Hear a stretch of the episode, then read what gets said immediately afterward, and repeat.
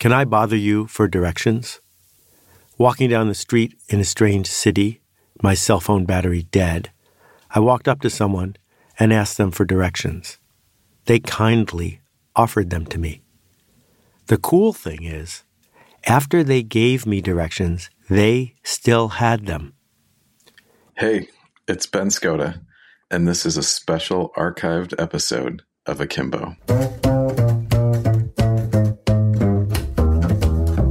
Leona Helmsley ran a significant chain of hotels with a lot of cash flow. She was rich, worth billions of dollars. Her lawyer relates that when he was having tea with her, going over her tax evasion conviction, a servant, I'm putting that word in quotes, brought her a cup of tea on a saucer. She noticed that the saucer had a drop of water still on it.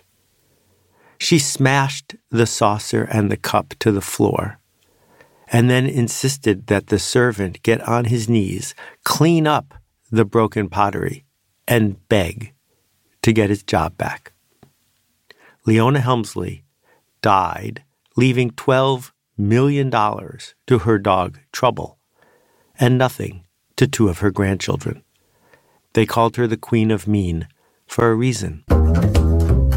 What's interesting about this story is that Leona Helmsley got a perverse sort of pleasure out of stripping the dignity from the man who was serving her. And dignity is an interesting concept. Where does it come from? Let's start with this a dignitary.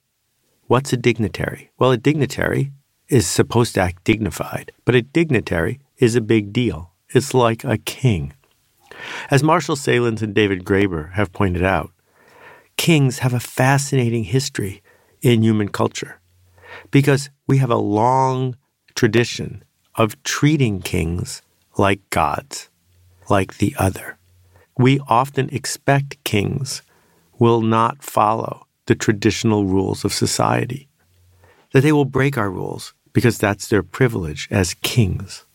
Leona Helmsley thought that she was a king.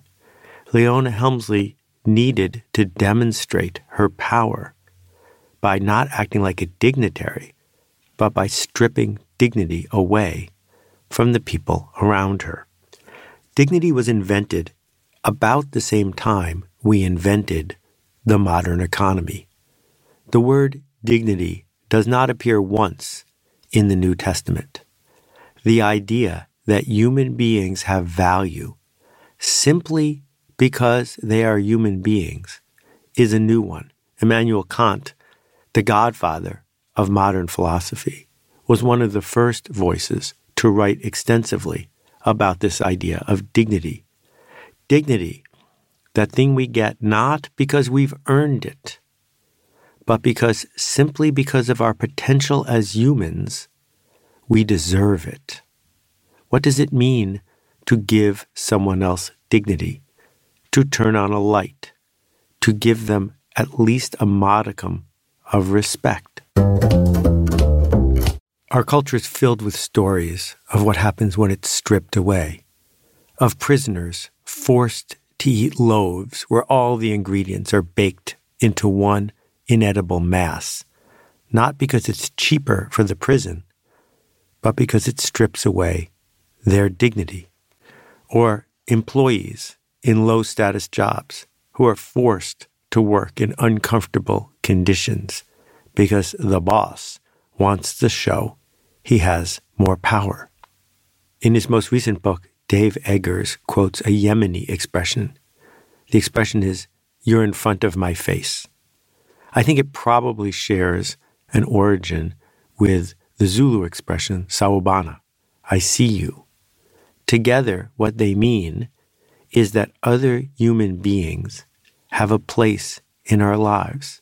That culture causes us to understand that when we see each other, when we are with each other, when we grant each other dignity as opposed to choosing to strip it away, we become more human. We become more alive. our culture gets better if we let it.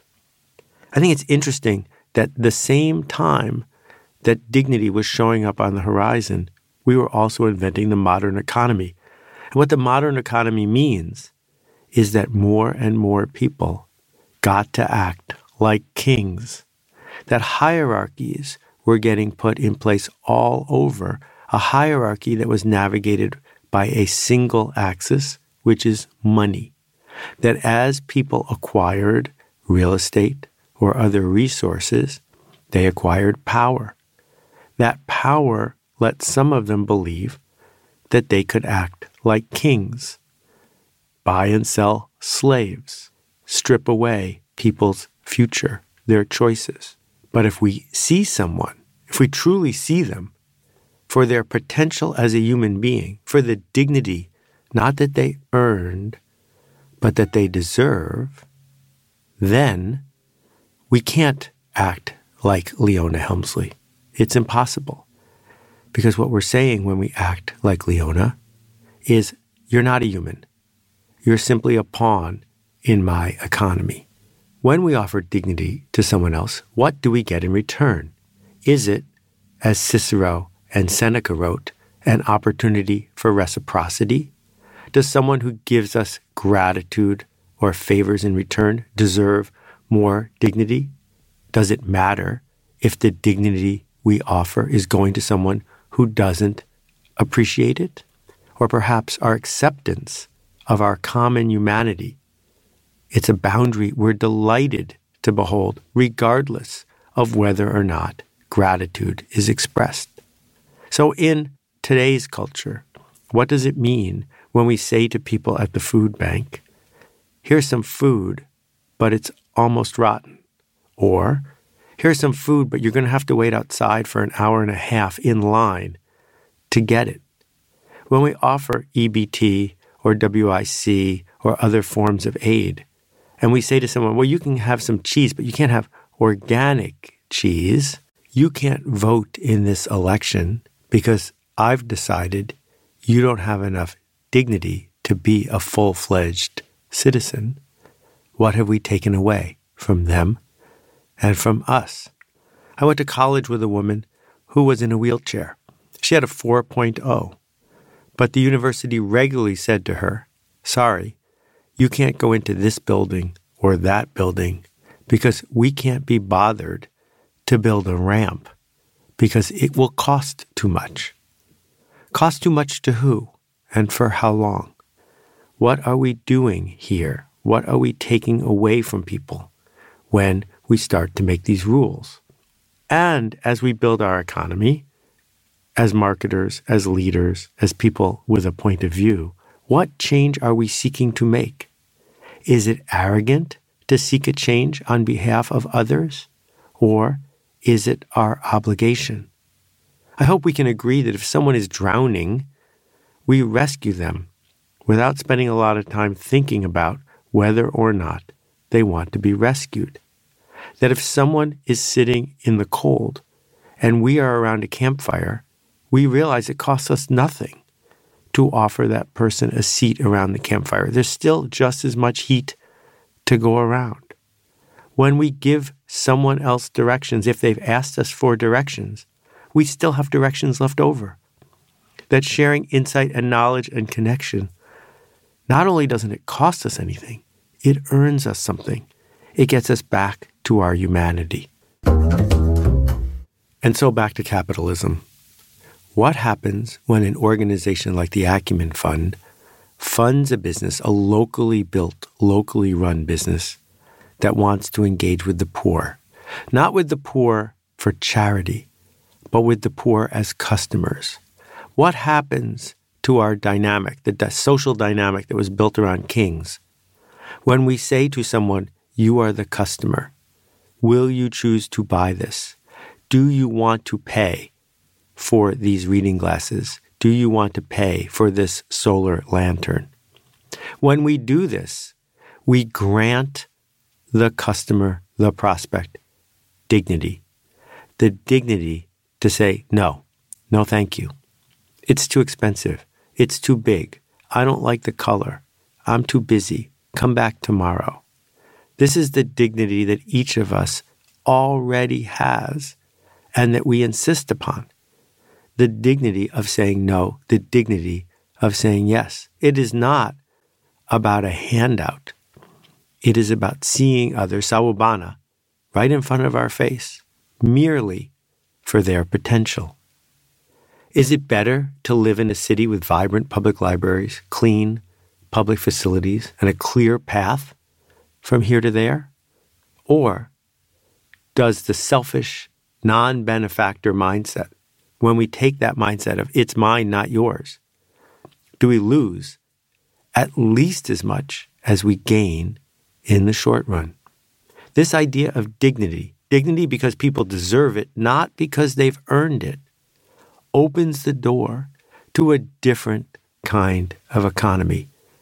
And it's one that's based on an understanding that people deserve it because they have the potential to grow and to contribute. They deserve it because they're like us, and we'd like to deserve it.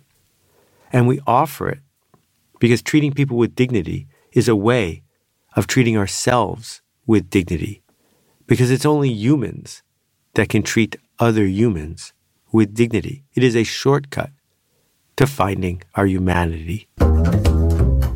If we're going to treat others as customers who have a choice, that requires us to develop empathy, practical empathy, realizing that this person I am seeking to serve, they have beliefs and perspectives and opinions, just like I have beliefs, perspectives, and opinions, that they have hopes, anxieties, and vulnerabilities, just like me. They have friends and family and perhaps children who love them, just like we do. That they want to feel respected, appreciated, and competent, as we do. And that they wish for peace and joy and happiness, their version of it, as all humans do. But the thing is, the thing about empathy, this person doesn't want what I want. They don't need what I need. They don't believe what I believe. And they don't know what I know. And that's okay. That's okay because that's what makes us human.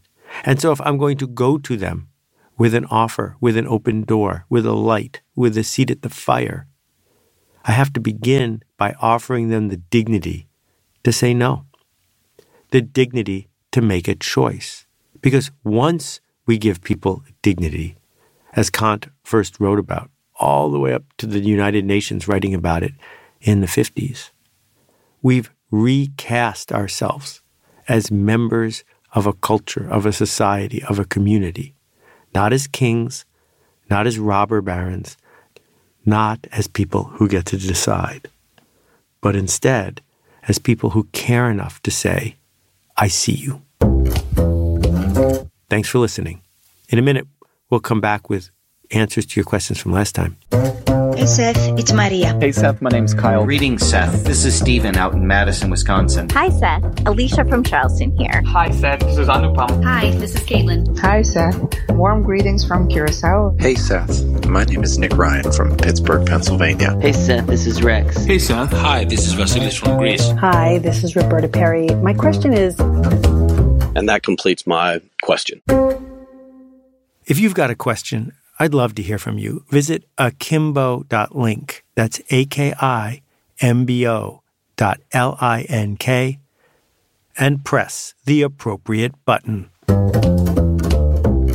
This is the last podcast of 2018, and I want to thank everybody who has been part of it. Our backlist is well over 40 episodes now, so feel free to go back and listen to any one that you might have missed and share this podcast with people you think might benefit. I want to thank everyone who contributed a question this year and the generosity and the thoughtfulness in your questions has been just stellar. So thank you. I really, really appreciate it. Here's a couple questions and then some announcements. Hi, Seth. This is PJ Haran from Maryland. Love the last three podcasts on education. At the very end of the third one, you mentioned paying a quarter of a million dollars for a private school. famous private school. And if you got out ready to face the world, that would be okay. My question is although we should reevaluate the way we seek to enter these famous schools, do you not also think that they are grossly overpriced and something should be done about that as well? As always, thanks for the interesting topics. You are right, of course. It's ridiculous that college costs a quarter of a million dollars. It has gone up faster in price than most things for a whole bunch of reasons that are reserved for a future podcast. But let me argue that college is going to be really different 20 years from now. A few things are going to happen. First of all, I think there's going to be a really significant crisis in the middle of the market, not the super famous Princetons, Harvards, Yales, or even Tufts, and not the inexpensive and open to all community colleges, but in between I think that people, particularly people whose parents are still saddled with their debt, are going to think really hard about what college is for. So let me posit that there might be four things that a college is selling when they sell a college education. The first is curation. They pick who is going there. They decide who is sitting next to you. The second one, related to that, is the cohort. Who are you hanging out with? Who is going to be friends with you 20 or 30 years from now? Who are your role models? It is possible to learn the stuff they teach in college at home by yourself in the basement. But you go there because being there, surrounded by the others, is worth something. The third one is courses. And as I've just mentioned, the courses aren't locked up anymore particularly if you go to a large school, the amount of time you're going to sit at the feet of a tutor, a brilliant scientist who is teaching you what she knows, is very, very small. When I was in college, one of my professors won the Nobel Prize in physics. And I have to tell you, in all of my interactions with the physics department, he might have said two sentences to me. I think that's even more true now than before. So courses, they're available, but that's the third thing. And the fourth thing doesn't start with a C, almost does accreditation, meaning there is a scarce number of degrees from Harvard, and that scarcity imparts some value in the marketplace. But if we think about these four and the financial burden that people are facing, I think it's worth noting that we can replicate at least three of the four on our own from the grassroots. We can curate, we can start a group and pick who gets into that group. We can build a cohort. We can get together in an abandoned shopping mall every day for two years together. Someone can organize that. And the courses, well, the courses we can learn in lots of different ways. So the accreditation is the big one, but accreditation, I think, is dramatically overrated, except for licensable fields like engineering. And so I think the big shift that's going to happen is from the grassroots, whether it's entrepreneurs or peers. A gap year is going to turn into a gap cohort, is going to turn into a study group, is going to turn into a venture. And that venture, a cohort, curated people who are together, learning together, pushing each other, may discover that being done with that process and having 200,000 more dollars left to spend on your future is worth the journey. Hey, Seth. This is Dean Porter de Leon from Silicon Valley. The Linchpins Jobs newsletter has already transformed lives. I received the first one for Argent and immediately reached out to my network, but I wasn't sure if people would get it. I wasn't sure if it would resonate with people and inspire them in the way that much of your work has inspired me. But it did. A close friend of mine was so inspired they were literally in tears. They wrote a passionate email to the founder of Argent and a connection was made. They haven't gotten the job yet, but the powerful and personal nature with which you were able to reach out to people with this opportunity changed one life forever and has given someone a new sense of purpose and a source for passion. Thanks, Seth. Thank you for this comment about linchpin jobs. Some of you may not have heard about it, so I want to tell you about the shift it is also causing in people. Linchpinjobs.com is a free service. You can go there, sign up once a week we're going to send out a job, a single job, maybe two, with a video from the person who's hiring. These are special organizations hiring special people to do special work. These are not cog jobs. They are jobs where we can't even imagine writing down exactly what you're going to do all day. And the shift it's causing is a scary one.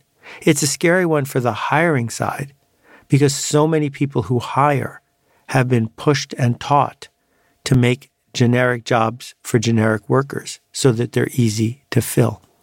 And it's really challenging for the person applying because if you apply pretending that you're a linchpin, but actually looking for a place where you can do less, not more, you're going to be really disappointed in what happens. In Linchpin, what I wrote about is the opportunity to be missed when you were gone, to be the irregular piece in the complicated jigsaw puzzle, not the simply easily replaceable cog in the system. And so with the Alt MBA, we decided to sponsor our own little project here. And what you can do is you can sign up for it. You can look for jobs that might resonate, but you're probably not looking for a job. You're probably really happy in your job, but you might know someone who's a good fit. So please go ahead and forward the next issue to them. And finally, we're hoping that when you are thinking about hiring, adding someone to your team, you'll figure out how to make it a linchpin job, not a cog job, and that you'll submit it to us. It's free for now, maybe free forever, to list a job. We're going to be really picky about which ones we put out. If we don't find a good job, there won't be an issue that week. So that's linchpinjobs.com. Maybe it will change the way you think about work. It's certainly changing the way some people think about work. Last announcement for the year. In the beginning of January, the marketing seminar, session six, begins. And I'm hoping you'll indulge me and just go look at the site for one minute, themarketingseminar.com.